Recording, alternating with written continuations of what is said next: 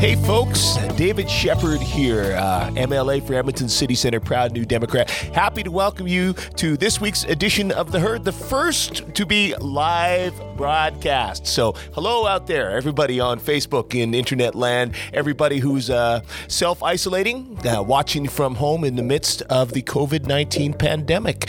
And with me today, uh, I'm not completely isolated. I have Heather Sweet, our MLA for Edmonton Manning, and our government house leader. How you doing, Heather? Good, good. Happy Friday. Happy Friday. It has been quite the week, hasn't it? It has definitely been quite you, the week. You were telling me earlier you're, you're feeling a little tired today, and I think that's a well earned weariness. You have been busy as the government leader doing a lot of negotiation this week. So, can you tell us a bit about that? What's what's your job like in a time like this when everything's kind of getting turned upside down? yeah, so part of my job is uh, I'm the opposition house leader, so I negotiate with the government uh, when it comes to how things run in the legislature and, and debate. As we all know, we came back on Monday and pushed the budget through uh, overnight, pretty much. Yeah. Um, and so that was definitely unexpected. Yeah. Um, I hadn't heard from the government that that was something that they were going to be doing until just a few minutes before it happened. Okay. Um, and now this week, we um, have been negotiating all week because today we uh, actually ended up being in the House on a Friday, which Yeah. is, I think, the first time since 1993 that there's ever been. 93, indeed. Yeah. Yeah, so it's been it's a lot of work, and um, I mean they're obviously extremely busy right now managing uh, the pandemic and, and having Yeah. to address that. So, um, you know, it's it's just lots of phone tag and lots of different things. I can imagine. I, I can tell you from the sort of the other side of the fence, of course, uh, as uh, one of the MLAs where we're kind of waiting to hear from you. It's kind of, yeah, this week was uh, a lot of ups and downs, a lot of anticipation, some frustration at times. Uh, for, for folks that are that are watching or listening, right? Normally we have a fairly, we know ahead of time what our schedule is going to be for the week. Maybe we don't know exactly what pieces of legislation we're going to debate from day to day, and that can change and be fluid, but generally we at least have a good idea of the structure. And this week, that was just completely turned upside down. So the government uh, brought in a number of motions that sort of gave them the ability to change things pretty quickly in the House and uh, with not much notice, uh, sort of to, to be able to, I guess, in their view, to be able to maneuver, uh, I guess, to respond to what they feel they need to with this situation now with the global pandemic. And one of those things the government felt was they felt it was absolutely necessary that they get their budget through as quickly as possible. Now, we had some concerns with that. What were your thoughts on that, Heather? Well, I mean, I think that th- there's some concern with that. Um, and I've been very clear, and I was even clear in the media yesterday that, you know, you can't use a pandemic to push through agenda. Um, and so it, it, we've seen in other jurisdictions, other Yes. provinces, federally even, uh, governments working with the opposition to find a way to fund the, the, nes- the necessities like Right. healthcare and education, all those things, but ensure that the House is adjourned and so people can get back to their families and MLAs or, or um, members of parliament who have to travel aren't traveling as much and they're able to go back to their constituents to support their constituents. And that didn't happen here. What we saw was that the government pushed through their budget that has had some pretty serious criticism There's- there's across the board. holes, yeah. well, you would know. You're the healthcare critic. I'm Indeed, sure you've yeah. heard lots about what's going on with the healthcare and, and from the doctors. Sure. Yeah. So, you know, that's, it was definitely different compared to the rest of the country of what happened here. Indeed, I was Uh, just uh, yeah. reading about Saskatchewan yesterday, where they just uh, they said, "We know we're going to defer our budget. We will come back to it later. Just pass enough spending to get us through." Yeah. But just recognizing, I mean, this is incredible uncertainty everywhere. So in a lot of other provinces, like we don't know what our finances are going to be. This is going to be a massive hit on the economy. And here in Alberta, of course, we have that real real problem because of course the uh, budget is built on a uh, oil price of about $58 a barrel and where are we now Yeah. We're like at 23, I think is last time I checked or well something pretty low. half of that. Yeah. So yeah, we just got a credit downgrade today. In fact, because uh, the DBRS out in Toronto basically said this is a budget built on fiction. Yeah, and I think the other concern too is that, you know, in every other jurisdiction, healthcare wasn't being cut. And Yes, we know that true. in this budget, Yeah. um, there was money that was, it wasn't being funded equivalent to population No, growth. no, we were about uh, about half a billion dollars short of the funding we needed to hit population growth and inflation. Right. So, you know, that was part of and I mean, you were you were doing amazing work this this week about, you know, standing up and talking about that w- with the budget was that, you know, not only were we saying this is not okay, but it was not okay because you're cutting health and we're in a pandemic right now. Right. And every other jurisdiction where the opposition said, "Yeah, well, we'll do it the work with you and, w- Sure. and we'll try to get this done really quickly," didn't see that in their budgets. Everybody else was putting healthcare like more money Yeah, into healthcare. absolutely.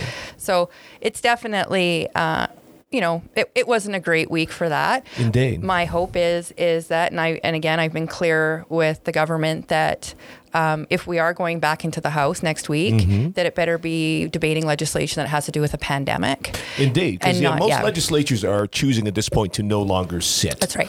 Yeah, so Yeah. they're actually shutting down the legislature. It's like the recommendations we've had from the chief medical officer Mm-hmm. are, of course, is that we sit two meters apart, and I believe we've achieved that here. We have. Uh, but yeah, in the legislature, that's very difficult too. We had to make special accommodation for the emergency session today to allow that to happen. So yeah, I agree. If we are going back, it should only be in the case of an emergency. Yeah, no, and it should be. And I think, I mean, that's we see that in question period where. Um, you know, we're we're all right side by side by side, and so definitely uh, we need to. You know, there's there's concerns with that. There's there's 24 of us on our side and 60 Yeah, something of them, indeed. um, and even you know. In fairness, like even looking at the government side, you've got a premier and you've got a finance minister and you have their house leader all sitting side by side. Yeah. And Problematic. And it is a problem. Like just from a, you know, and just poor leadership. I mean, if anything, we should be setting the example, I Mm-hmm. think, for the people of Alberta that we respect the authority of the chief medical officer. And frankly, she should be the authority here. Um, I'm, I'm concerned if we were going to start playing politics with, you know, which rules we're going to follow in the middle of a pandemic. yeah. Oh, for sure. Well, and I mean, you saw today we we all separated, so we had a seat in Yes. between each each of us. Yeah. And then you look across the way at the government side, and they don't the have case. that. Yeah. No, and I was like, oh, I yeah, think. we should be taking this seriously. Yeah, for sure. Indeed. So yeah, so with that budget, of course, there, there was a concern in that what normally would have been about 30 hours of uh, debate uh, got crammed down to 3 Mm-hmm. So we had a bit of tension. I, I took some time in there to talk about health. Uh, the premier was not a big fan of my tone, uh, so we had a few words on that. But anyways, the budget did go through. And so since then, uh, the the government has taken a few concrete steps to address the COVID nineteen pandemic. A lot of jurisdictions are moving forward with a lot of important pieces. Uh, so just recognizing people need to be able to pay for their rent. They need to be able to pay their cost of living. A lot of people are unable to work. They have to self isolate, can't necessarily work from home. So what do we see from the government in terms of support for, for people economically? So I think what we've seen so far, um, there ha- they have been making some conversations around uh, help around uh, mortgage announcements and how ha- encouraging people to contact their banks to look at whether or not they're going to be able to pay for their mortgages. But um, well, I know one of the biggest concerns that we keep talking about is the fact that they haven't done anything to address rent. so Rachel yes. this morning, uh, while we were in question period, actually asked whether or not that would be something that if we came back to the legislature next week, whether or not um, we'd be looking at legislation to help protect people from being evicted over the next. You And know, we've seen that. Uh, uh, uh, President Trump in the U.S. Uh, declared that they would block all evictions. He's not known for being the most progressive or forward thinking, but he did get that done. Uh, Ontario has, and I think some other jurisdictions in Canada. And yeah, it does seem strange to me that we are dragging our feet on putting this in place in Alberta. Uh, now, the premier, of course, was talking today sort of saying, well, he really appreciates landlords that stepped up, he really prefer to see landlords provide that protection. But I can tell you, I've already gotten emails from people at my office who are potentially facing eviction. So I, I don't think this is something we can just leave it up to the goodness of people's hearts. Uh, we don't want to be making people homeless in the middle of a pandemic. Right. Yeah. Right. And and I mean, and that actually even goes to the the questions that we've been asking around how do we support um, our people like that are homeless and are most vulnerable because you know they also don't have anywhere to go and we're hearing stories now of people um, in other provinces where they've been told that they need to be you know isolating as much and so there's now more of a police presence um, encouraging people to stay home Indeed. and people who are homeless that are you know staying at the mall to stay warm during the day are being told Right. they have to leave, but Yeah. they have nowhere to go.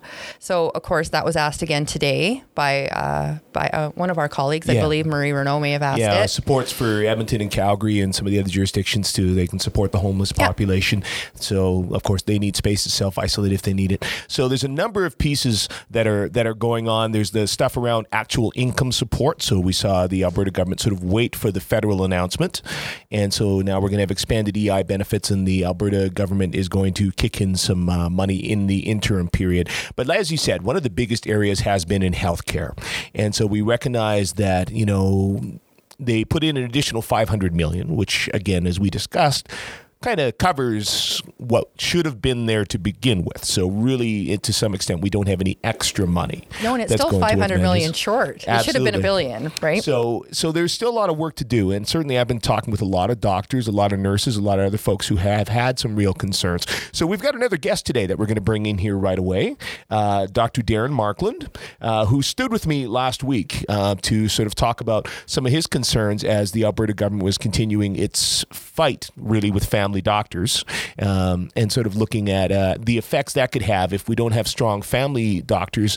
That's going to drive more people into the emergency rooms, and of course, that's a place we don't have a ton of extra capacity right now. So, Darren, are you with us? I am, David. I am. Hey, thanks for joining us, Darren. Always a pleasure. Excellent. How have things been, uh, Darren? So, Dr. Darren Markland is a critical care doctor at the Royal Alexandra Hospital, as well as a nephrologist working with people with kidney issues. So, Darren, uh, how's the experience so far at the Royal Alex uh, in the midst of the COVID pandemic? Uh, well, as you know, um, we haven't hit the onslaught of patients who require ICU care yet. We know it's coming. Uh, Alberta has its first death. But right now, we're in the testing phase, and we're doing pretty good.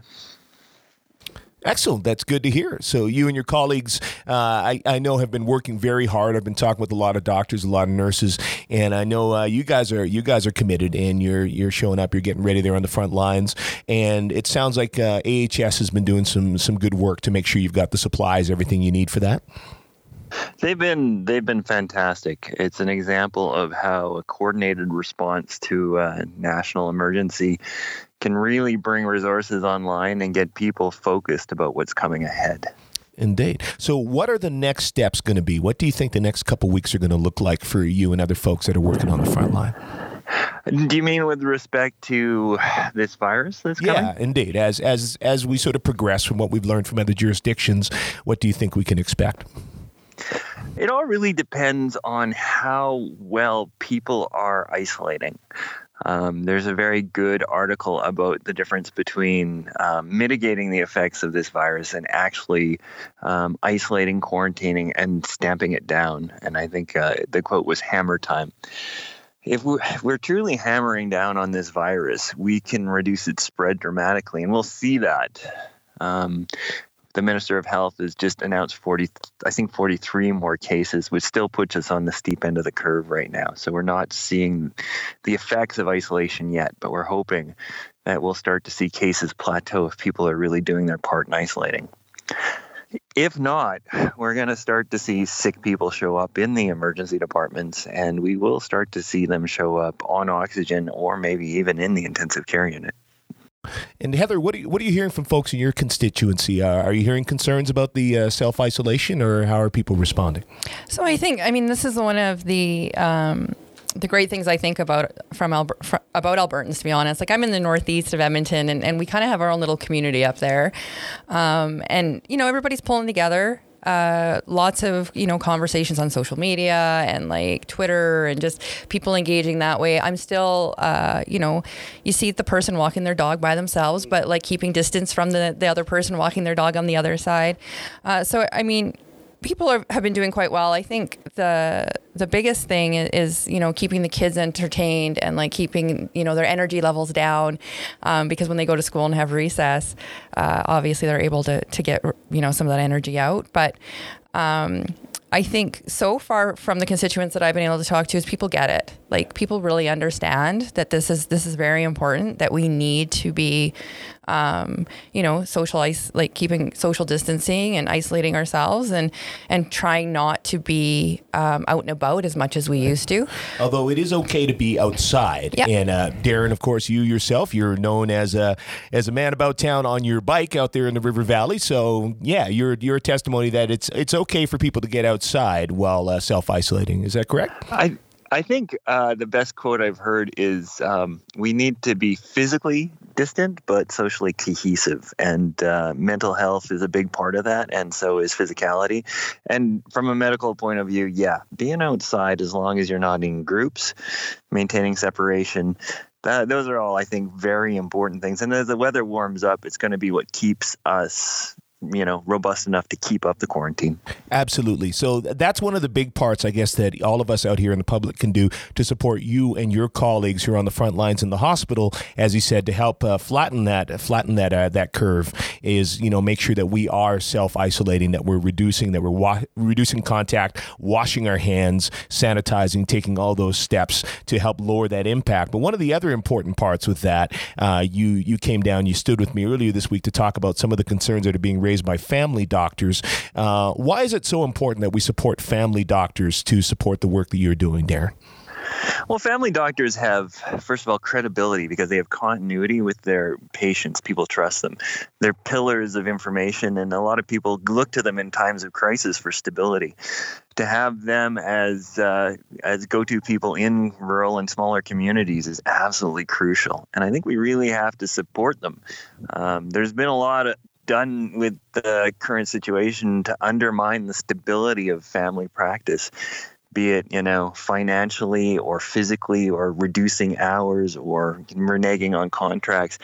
And i think right now what we need is to you know strengthen the foundations of our local communities by supporting some of their most um, diligent leaders Yeah, no, you're you're very right. Family doctors in rural areas are especially, but even in, here in the city, they are leaders in our community. And if this is a time when we need to have people, uh, I guess, really be following protocols, we need to have our family doctors are a valuable partner in encouraging people to do that. And as you said, there's been some real difficulties now. Uh, family doctors wanting to move to more virtual care, phone, email uh, to support their patients, so they don't have to physically come into the office, help keep that distance, but are only being paid twenty dollars a visit, which makes it very difficult for them to actually keep their doors open. Well, I think one of the things that's been quite remarkable about this is that this is an opportunity to streamline an already very functional system. And telehealth has always been a great way of doing that for certain and select cases. And, you know, the modification of a simple billing co- uh, code could actually open up virtual care for every Albertan, uh, not just from a family practice perspective, but I'm also a nephrologist, and as that as a specialist in nephrology, I have many people in northern communities who have to travel, especially during winter, hundreds of kilometers to see me, and you know that could really be improved by a virtual health visit, but it has to be done in conjunction with a physical meeting and a way of training these people to do it properly. You just can't outsource this kind of stuff, you know, indiscriminately to people who have no continuity of care. Right, and you, you say outsource. Like Heather, have you been uh, seeing the conversation on Twitter? A lot of doctors are a bit up in arms. Well, with the, the, the, telehealth or the telehealth, I think, is, Yeah. is something that maybe what you're, you're referring Yeah. to. And I mean, I just saw that pop up yesterday, and I was like, "What is this? like, I don't yeah, understand." The, go- the government of Alberta just launched an app yesterday that pays doctors apparently about thirty doctors on an app through TELUS about thirty eight dollars per visit, when actual family doctors in Alberta who know their patients and have their history get twenty dollars.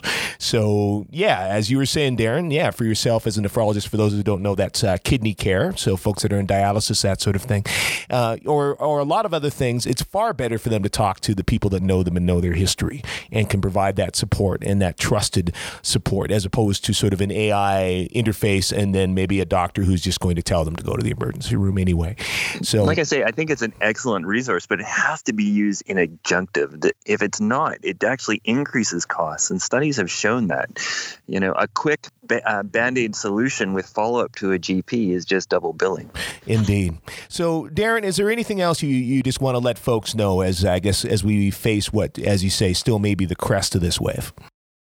I think if Albertans follow our minister of our our, our Ministry of Health, um, yeah, the chief medical uh, officer, chief, Dr. Hinshaw, and our chief medical officer, her advice has been bang on. There's strong leadership. Um, and I think if we work together right now, we're going to make this a lot better than, you know, the fear mongering out there suggests. Uh, I'm quite impressed with the leadership through HS, and I think we got everybody covered. Indeed. Well, thank you for everything that you've been doing. I know I'm impressed every day when I'm hearing the stories of people and and uh, you know how we how the medical uh, profession has responded to this pandemic. It's been, I mean, I'm d- impressed with Dr. Hinshaw every day. She stands up. I'm like she just does such a great job, and um, thank you for doing what you're doing on the front lines. Ah, it's the least we can do, quite honestly. Absolutely. And we really appreciate to, all the support. And give our best to all the folks you work with. I know you you tell me all the time about the incredible nurses and other support staff that make your work possible and are out there and part of this too. So please tell them thank you for us. I will. I absolutely will. Thank you so much. All right. That was Dr. Darren Markland, uh, critical care doctor at the Royal Alexandra Hospital. You can find him on Twitter at, at Dr. Dagly, D A G L Y, D R D A G L Y. Uh, he's an entertaining guy to follow. I recommend it. So we've been hearing a lot, I think, about these frontline healthcare workers. Uh, have you been hearing from hearing from some of the nurses, some of the folks in your constituency office, Heather? So I, I mean, I, I hear from them, and and I'm I'm hearing, you know, their their concerns around what's been happening historically. But to be honest, in the last ten days, I would say that if I'm hearing anything from the nurses and the doctors, it's just a matter of like asking people to take care of themselves. Um, they're really focusing right now on Albertans and really making sure that the care that they're receiving, like that they're available to do that.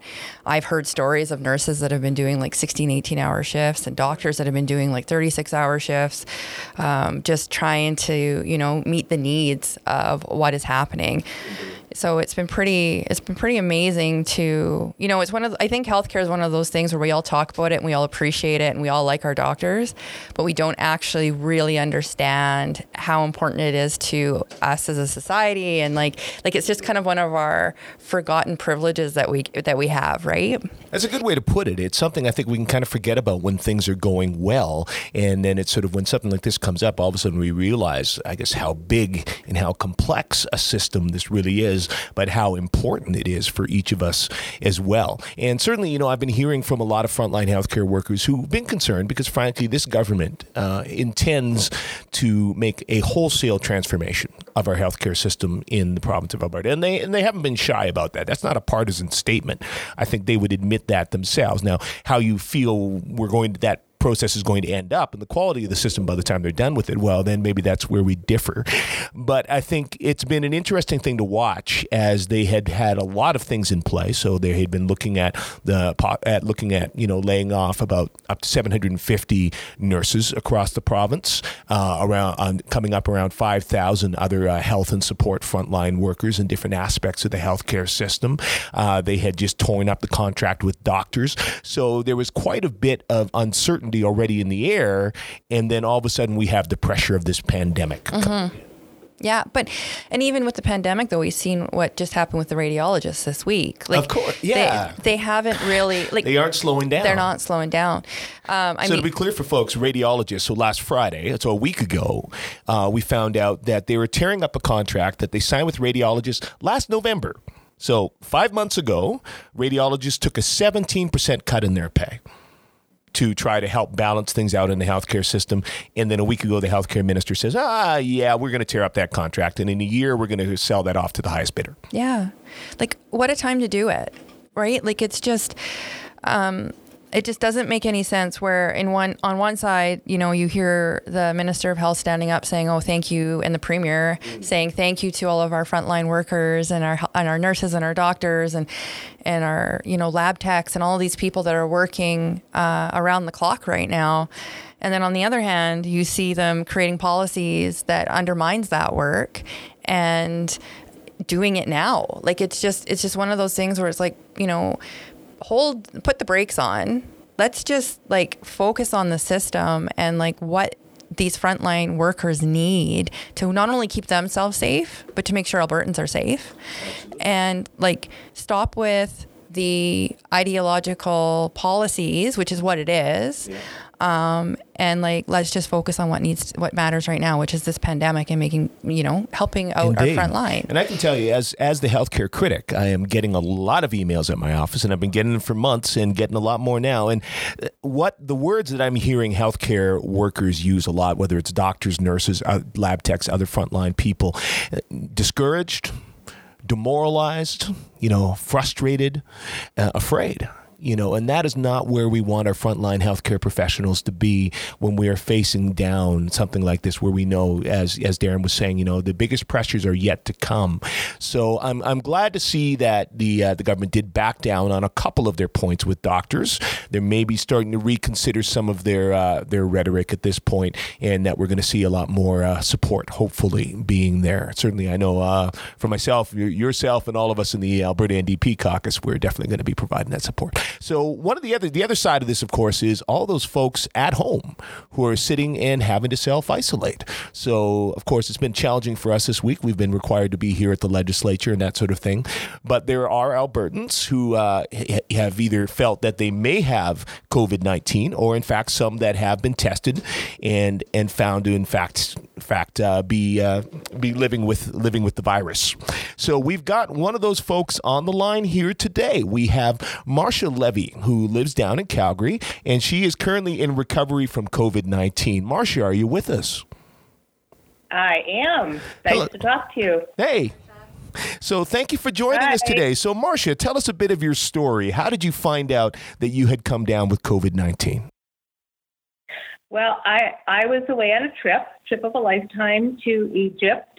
Oh, wow. And uh, yeah, some of some of the people on the trip were not feeling so well, you know, drippy nose and cough and headache. And toward the end of the trip, which was early March, um, I started feeling not so well myself, but not sick enough to stop. So we all kept on the trip and kept going and some people went home. Um, myself and some other people went to Jordan and other people went to northern Egypt. And by about March the 3rd, I was really not feeling so well. And I think I had a fever, although I didn't have a thermometer with me. Um, and other people were coughing. And it just carried on for a few days. And, and the day before I came home, I talked with my son here in Calgary, and and he said, you know, things are not looking so good, and when you get home, you better call HealthLink and see what they have to say. So that's that's kind of the way it unfolded. I, I came back to Calgary on March 9th and I was not feeling well at all. I was very tired. I did have a fever, a little bit of a cough. And on the 10th, I managed to get through to the HealthLink line, which took a while because, mm. of course, they were yeah, It was pretty busy for, of, yeah, Pardon? It was pretty busy there. Yes, indeed. Very busy. Very busy. Yeah. So you were um, able to get through, it, and did they send you then to get tested?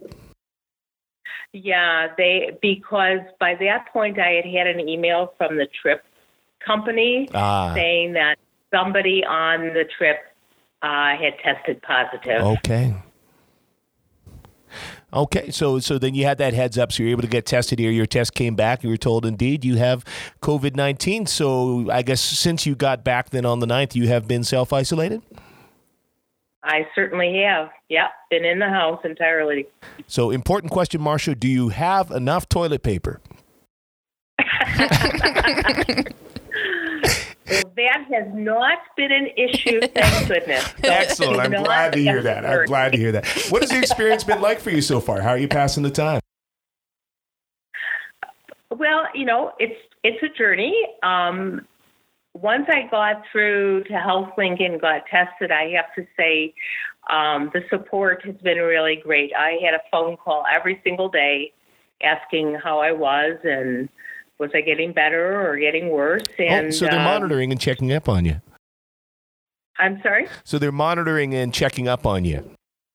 Yes, every day. Oh, yeah, cool. for sure.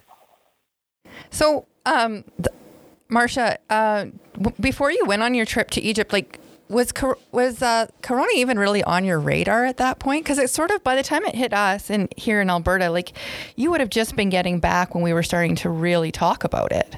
Like, was it something that you even thought was a possibility at that point? Or were you just like, ah, I'm sick? Before I left, it no, it wasn't on the radar at all. It was there was nothing. Um, while I was on the trip, we did get some news and you know watched some TV, and it was starting to unfold uh, around the world. And you know, I think we used a little more hand sanitizer and washed. Right. Yeah. Oh, are you still with us, Marsha? Oh, Oh, okay. I think we I lost think Marsha. we lost Marsha there. We'll see if we can see if we can get her back. But uh, but that, there you go. So um, it sounds like you know our system is up and running and working well. And I was really encouraged, especially to hear that uh, that they're actually following up. So it's not just a question of sort of they identify and then. Uh, they identify and then sort of uh, tell you stay home. But I mean, no, they're checking in, they're following up. Uh, the contact tracing obviously is working. They got in touch with her and said, "Hey, you were on this trip. There was somebody who was infected." And sounds like they're following up well. Yeah, it's just one of those things where you think about though, like I think about where we're at today and where we were even 10 days ago, 12 days ago. And like we were watching it happening in, you know, uh, China and, and Italy and, and just kind of those things where it was like, oh yeah, okay, so this this virus is, is happening.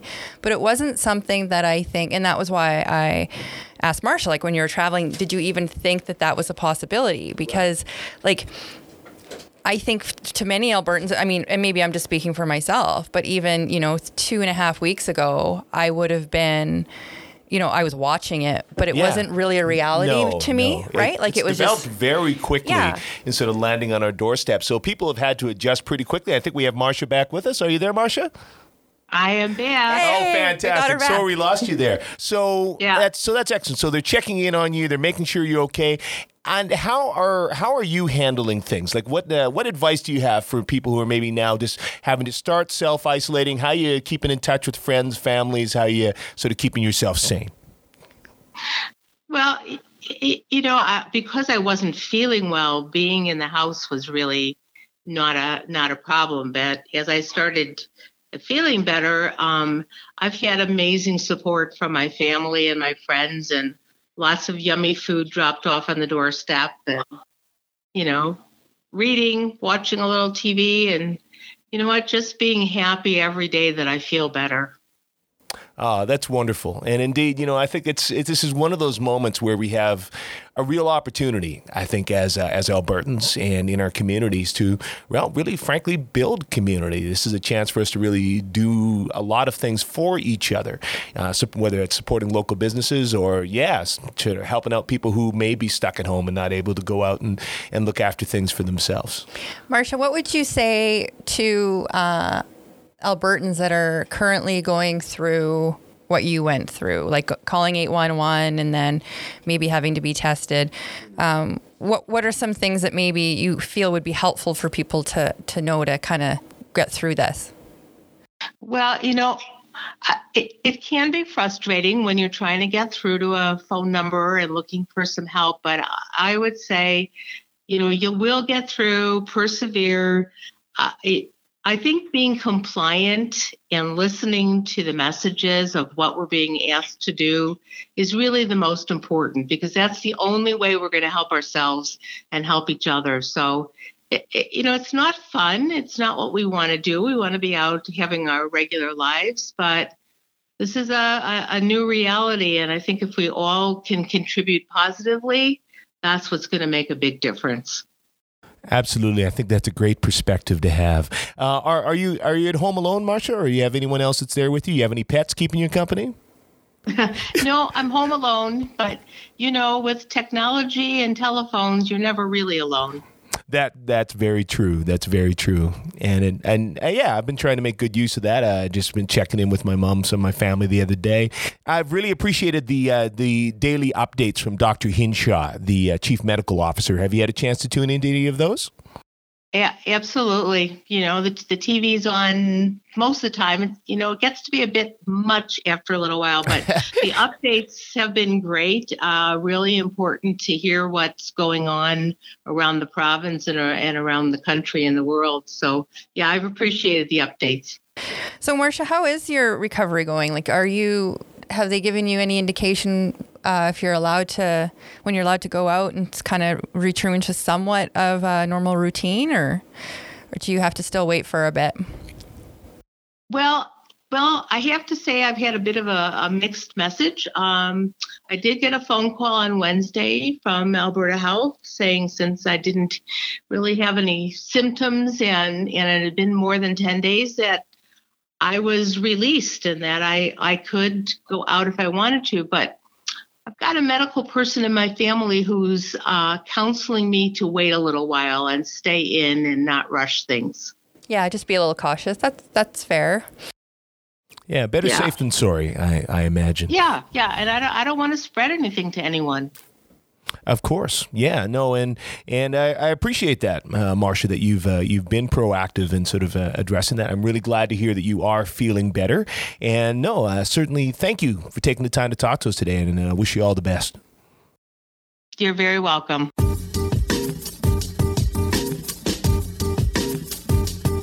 Oh, there we go. Well, it's that's encouraging to hear. You know, I think that uh, that the treatment is there, the support is there, that people can quite, I think, quite safely recover. And indeed, we know from uh, globally that the the majority of cases, uh, most people are going to recover. But it's just those those folks that are in that more vulnerable population that we're sort of all making this sacrifice for to make sure that we're not spreading it out further to them. Now, I, I know you've got some pets at home to keep you company. eh, Heather, what have you got going? I do. I've got my two Siberian Huskies, and of course, my husband's there. So, um, if I was to uh, self isolate, uh, we would there would be entertainment for me. Um, but actually, I was talking to uh, one of our, our colleagues actually about Right. how we should try to come up with a games night on Facebook Live somehow. And Yeah. I'm not quite sure. Like, I watched these really great videos lately on Twitter where people are trying to show people how to stay more positive and Yeah, when yeah. right. And so there was uh, two of them that I saw from the same complex in I think it was Sweden. No, not Sweden. Uh, Spain. Sorry. Where a fitness instructor instructor went on the Right. top of a roof Yeah. and everybody was doing exercises on the Yeah. balconies. There's a great Italian video where like there was a bunch of people out in their balconies with tambourines and accordions and sort of belting out some some great Italian uh, folk music. Yeah, they were doing that, and then there was another one where there was everybody had a bingo card. And Okay. somebody was yelling the bingo numbers out his patio window to all the other people, and I mean that's that's kind of the neat thing about uh, watching you know other countries that because we're so spread out in Edmonton, like our urban sprawl is definitely here, but to see these really tight complexes where everybody can just kind of hang out on the balcony and like talk to each other, right? Um, so I was like, well, you know, because we're we're a little bit more spread out in Edmonton, maybe we could figure out how to do a Facebook Live games night and just Yeah. like get people to maybe we have to make a bingo card and you print it off or something. Yeah, I don't know. we We, figure it no, out. I've, I've seen that, and that's one of the great things that I have seen in the midst of this. It's it's a difficult time, uh, it's a frightening time, and certainly there's going to be some real impacts we're going to have to deal with. But I have seen incredible creativity coming out in people in uh, how they connect with others. It's you know the arts community, which is getting hit very hard by this right now, of course, because arts, man, most of your money you make these days is from performance, and of course you can't do it. You're not supposed to have big crowds of people in a place. You can't, so they're hurting. But you know, I saw today the Citadel Theater is setting up a series of streaming performances that they're going to be broadcasting. Uh, the Starlight Room here in downtown Edmonton. You know, they can't put on concerts, but instead they're bringing bands in and doing streaming Starlight sessions. That's cool. So it's it's amazing to see how Yeah. people are stepping up and, and sort of helping out. Yeah, I think there's there's lots of great things that we can do, and and I think part of it is is uh, we just need to talk to each other about the fact that we we do need that as people. Yeah. Um, I think everybody's tried to be really strong in saying like, well, no, I understand, I have to isolate or keep my distance, so I will. But the reality of it is, is that we we are social creatures, Yeah. and we need to be social. Um, and so I'm always, I mean, I would love to hear from people if they put it on the Facebook page or Yeah. like send us private messages giving us ideas of like things we could be doing. Absolutely, send us your suggestions. Yeah, like we've got the technology. Like let's let's have some fun with it and see uh, see what we can get up to. Well, you know, to pivot back around to where we started, it's I'm finding it's a really interesting challenge in the line of work that we're in, and particularly in our work as official opposition. You know, uh, in the midst of something like this, where indeed I think people are focused on a lot of different things, but still recognize that we've got a very particular job to do. I think as we did today in supporting the government in putting to, putting through some emergency uh, legislation, I'm very happy to do that. We're happy to work to you know if we need legislation to protect folks from eviction or anything like that, we're happy to do that. But we still have to find a way, you know, to hold government to account and you know and to be able to raise concerns you know be able to stand up for doctors or other people you know in the midst of this. And so i find for myself that can be kind of a tough tension sometimes to figure out what, how to fall in that. Line well and I, it is tough. And i think part of it is is that there's been lots of messaging put out by the government to say that we are trying to make this partisan and we're trying to turn it into a partisan thing because they don't want to be held responsible for any decisions that they're making. The reality is is that just because we're asking questions doesn't mean it's partisanship. It is like we have a responsibility. I mean, you know, I know, our, our colleagues and all the staff know, like we're getting inundated by Albertans with questions about what to do or how they're going to pay their bills or, you know, different things. And our job is to ask those questions for them. And so it's not about fighting and it's not about being partisan or any of that. It's about doing our job as the opposition and making sure that Albertans get the answers that they need because these guys aren't calling them back. So it's our job. Absolutely. And, uh, you know, as a student of communications and having worked in that field, that's one of the things I definitely learned. The worst thing you can do for people is leave them with silence. People need to know what's happening. And even if it's an occasional update, to say, you know what, we don't quite know yet, but we're working on it. That makes a huge difference. So, certainly the daily briefings with uh, Dr. Hinshaw is helpful. And as we're starting to see some more specific movement from the government, the, the, the bits they've put in now to provide uh, financial support for, for Albertans, that's, that's good to see. Their announcement today today that they're going to be opening some childcare spaces for prioritized for healthcare workers and other essential workers first. Those are positive things, and yeah, I guess we just keep pushing to see more of those announcements to cover more of the concerns that people have. We'll keep asking. Absolutely.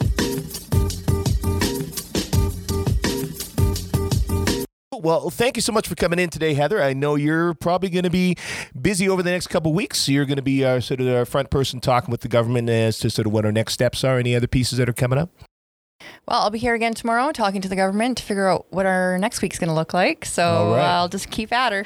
Uh, we'll all be uh, we'll all be waiting to hear from you, I guess. So uh, so thanks again for coming in. I really appreciate it. All right, so Heather, if folks want to uh, keep track, I guess, of what's happening in your neck of the woods and maybe what's uh, going on in your negotiations with government, where can they find you?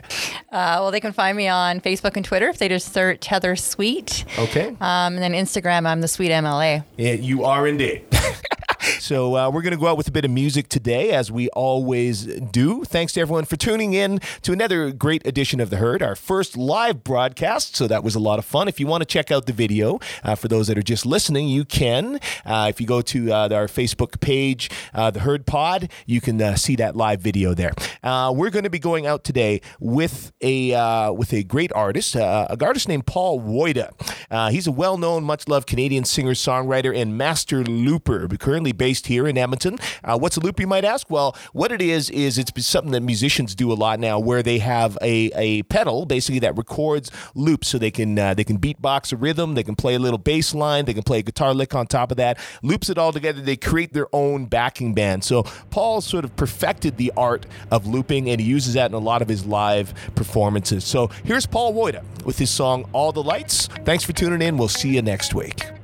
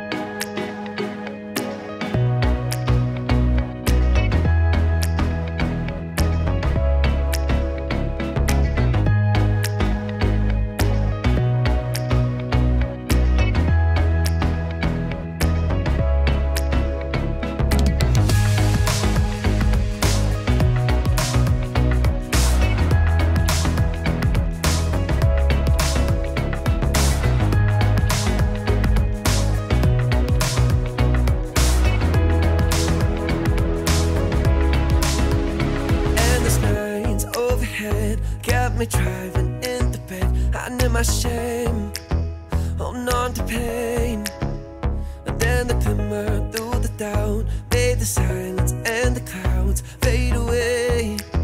You illuminate the silver lining in me. You flip the switch.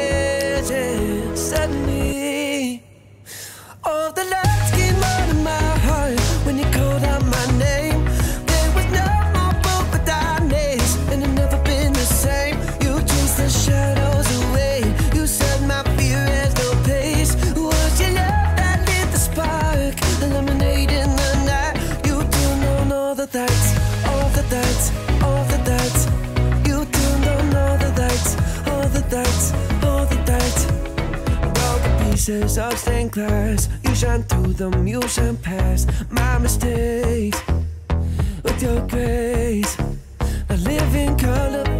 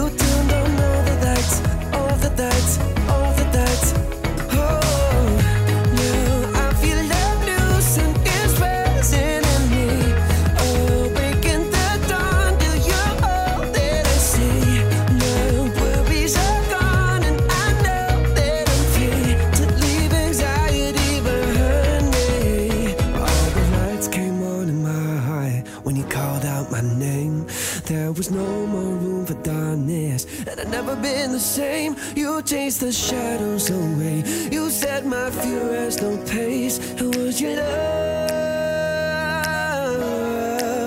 You turned on all the lights, all the lights, all the lights. You turned on all the lights, all the lights.